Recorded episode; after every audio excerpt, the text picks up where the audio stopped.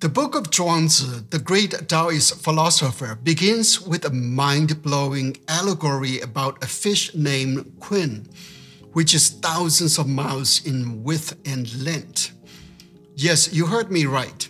He said that the body of that Kun fish is thousands of miles long. Incredible, isn't it? What's more incredible is that this fish suddenly turns into a bird named Peng. With the flap of his wings, he rises up to 3,000 miles above the ocean. Then, riding a whirlwind, he ascends to 90,000 miles above the ground. Its wingspan is thousands of miles wide. So, when it flies, it covers the sky. Then, this Peng bird travels to the southern darkness known as the pool of heaven. And it flies without resting for six months.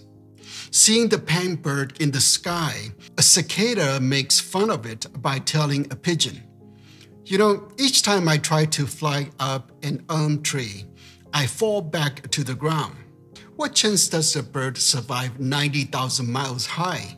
Ridiculous. A quail also laughed at the Peng bird. Hey, what are you doing up there? I only leap up to a few feet and get what I want. What's the point of flying up to 90,000 miles high? Meaningless. However, the Peng bird at 90 miles up there doesn't react to the ridicules of the small creatures. He enjoys the breathtaking vision of the earth's grandeur from up high.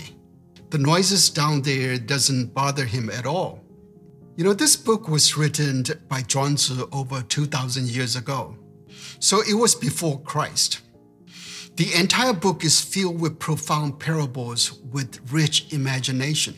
I encourage everyone to read it. It's part of the Penguin Classic. The question is what does this story mean? According to some scholars, the Kun fish means a tiny fish or a baby fish. So the author is describing the size of its mental capacity or spiritual state. It means this fish is physically tiny but spiritually vast.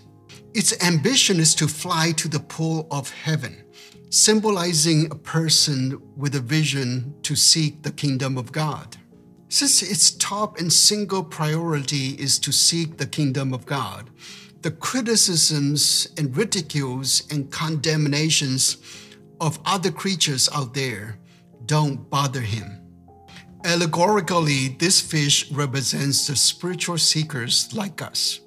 Our vision is eternal life. Our destination is the kingdom of God.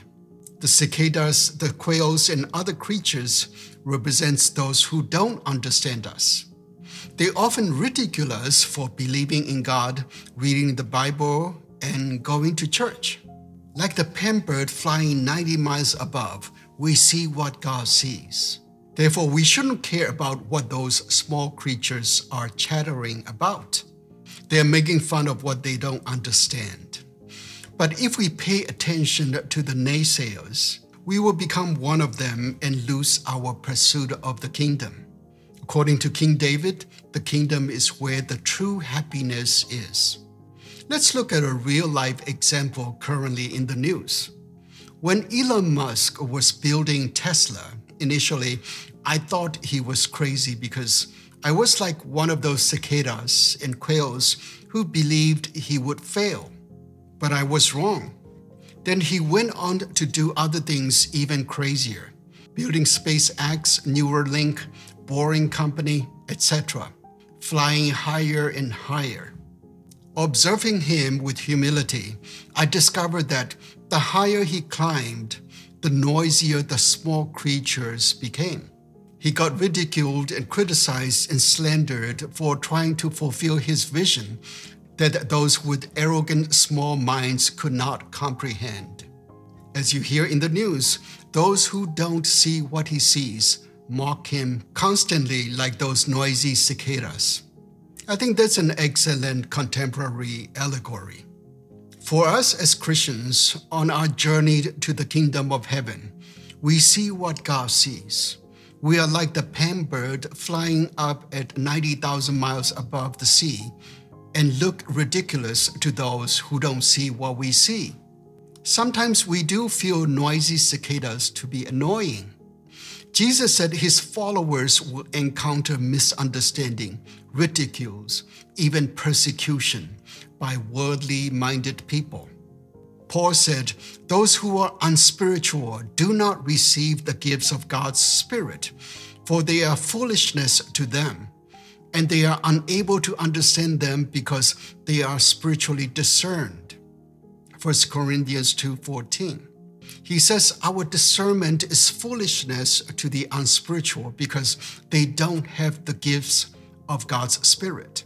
So they can't comprehend what we see. Then Paul said, Those who are spiritual discern all things, and they are themselves subject to no one else's scrutiny, like those cicadas. For who has known the mind of the Lord so as to instruct him? But we have the mind of Christ. 1 Corinthians 2 15 to 16. We have the mind of Christ to discern all things. That's an incredible gift. We must treasure and develop that. We should not be bothered by the criticism of those who don't have the mind of Christ. They are just noises. Jesus wants us to keep awake, meaning not to fall into the temptations of those noises. The word keep awake is translated from Greek agroupnos, which also means to be watchful. So to keep awake is stewardship of vision and discernment. Don't fight with the noisy cicadas because they can blind us. Do you see what God sees?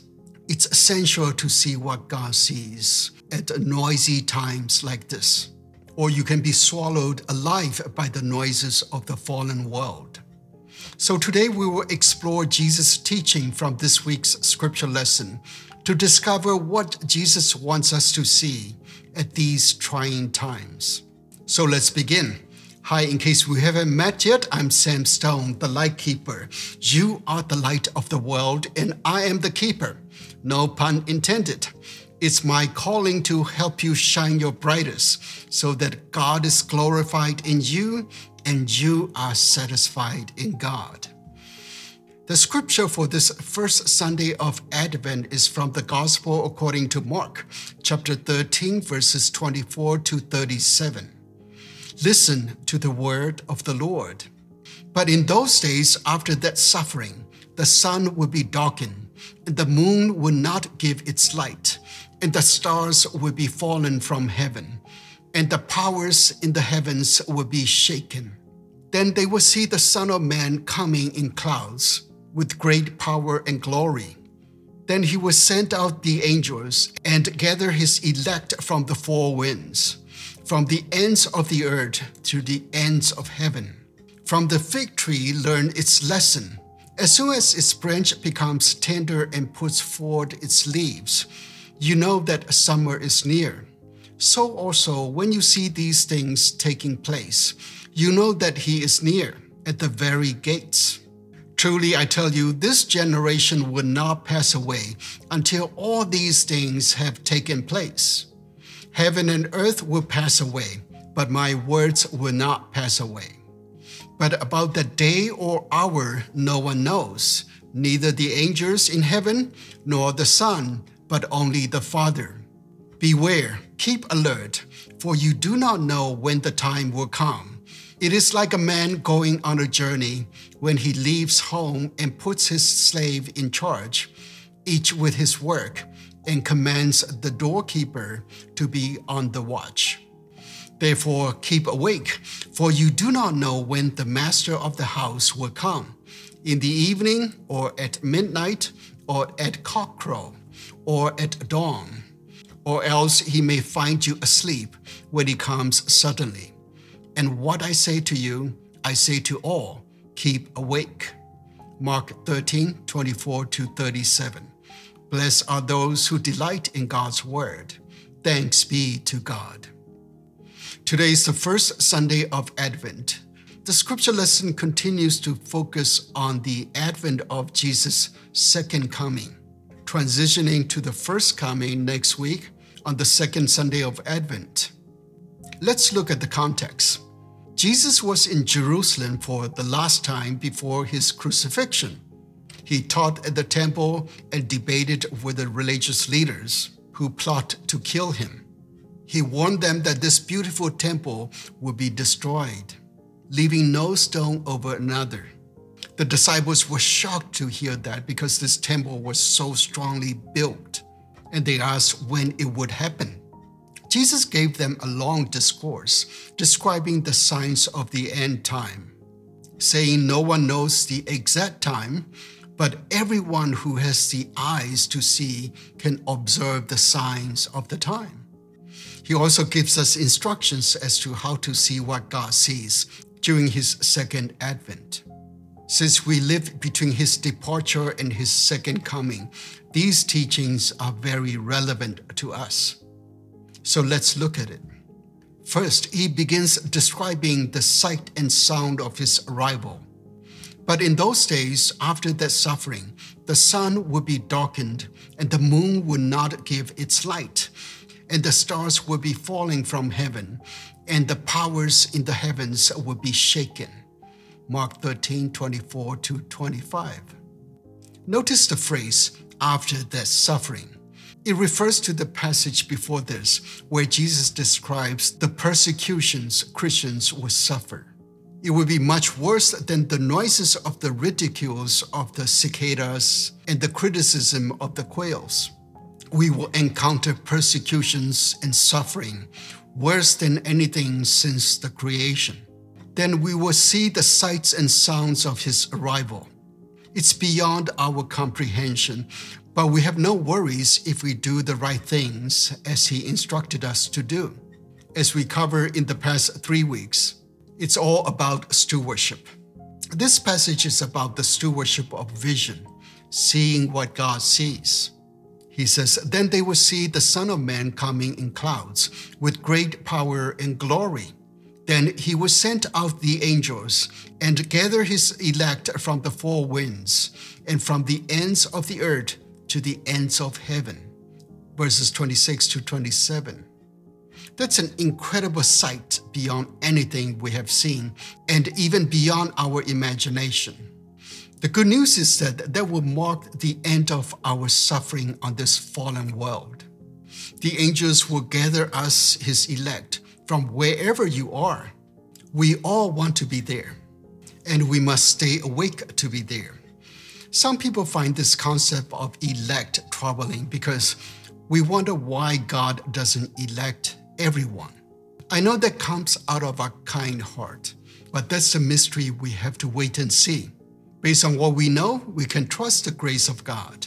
Everyone will leave the scene of the final judgment saying, It's just. For now, we are grateful for being part of the elect. Our life is a life of thanksgiving. Now, Jesus talks about how to anticipate the day of his second coming.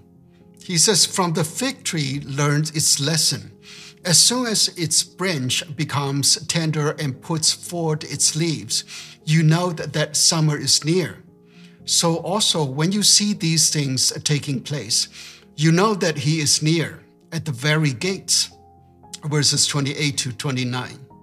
He says that Christians have the gift of discerning the time. It's as simple as knowing summer is near when we see trees put forth their leaves.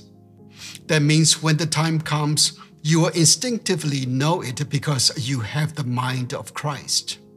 Then he says, Truly I tell you, this generation will not pass away until all these things have taken place. Heaven and earth will pass away, but my words will not pass away. Verses 30 to 31. This verse is often misinterpreted because the word generation in Greek, genea, is also used to mean a race or a type of people. For example, in Matthew 12, Jesus said, This evil and adulterous generation that obviously doesn't mean that the entire generation of his time is evil and adulterous. But he was talking about the evil people as a category. So when Jesus said this generation will not pass away, he's not talking about the generation at that time. He's talking about a category of people. In this context, it's about the elect, the believers, those he will gather from the four winds, from the ends of the earth to the ends of heaven. That means the category of the people known as the believers or the elects, including you and me from all time and space, will be present as these things take place. The point of the verse is that you don't have to worry about the future because your future is secured. You know that by discerning the signs of the time and seeing what God sees. It doesn't mean you know the exact time and date. Jesus said, But about that day or hour, no one knows, neither the angels in heaven nor the Son, but only the Father. Beware, keep alert, for you do not know when the time will come. Verses 32 to 33. God doesn't want us to know the exact time and date of His coming because He doesn't want us to focus on it. It's meaningless and vanity. It's against God's will to keep calculating the date of Jesus' coming. So don't do that. And He says, don't even believe in anyone who tells you that they know. Instead, he wants us to focus on stewardship stewardship of his property, this great green earth, stewardship of his people, and stewardship of his gifts. In this passage, he talks about the stewardship of vision. He says it's like a man going on a journey. When he leaves home and puts his slave in charge, each with his work, and commands the doorkeeper to be on the watch. We are his slaves or servants to care for his property, this great green earth. He gives each of us different assignments and different gifts to apply and multiply. That's what he wants us to focus on, to get busy with the present tasks rather than worrying about the unknown future. We have talked about this when we covered the parable of the talents. In this verse, he emphasizes the job of a doorkeeper indicating the stewardship of vision. Then Jesus ends the passage with the main theme of this teaching. Therefore, keep awake, for you do not know when the master of the house will come in the evening, or at midnight, or at cockcrow, or at dawn, or else he may find you asleep when he comes suddenly. And what I say to you, I say to all keep awake verses 35 to 37. Five times in this passage, Jesus used the phrase keep alert or keep awake. To keep awake is to be good stewards of vision and discernment, allowing us to see what God sees. To fall asleep spiritually is when you drift into the temptations of the world to react to the noisy criticism of the cicadas, quails, and other small creatures. So let us maintain our discernment and see what God sees, so that false teachers, crafty prophets, and the noise of the world cannot deceive us. Let us have the mind of Christ and maintain our discernment. That's it for today. I hope you find this message illuminating as much as I enjoy receiving it from the head office.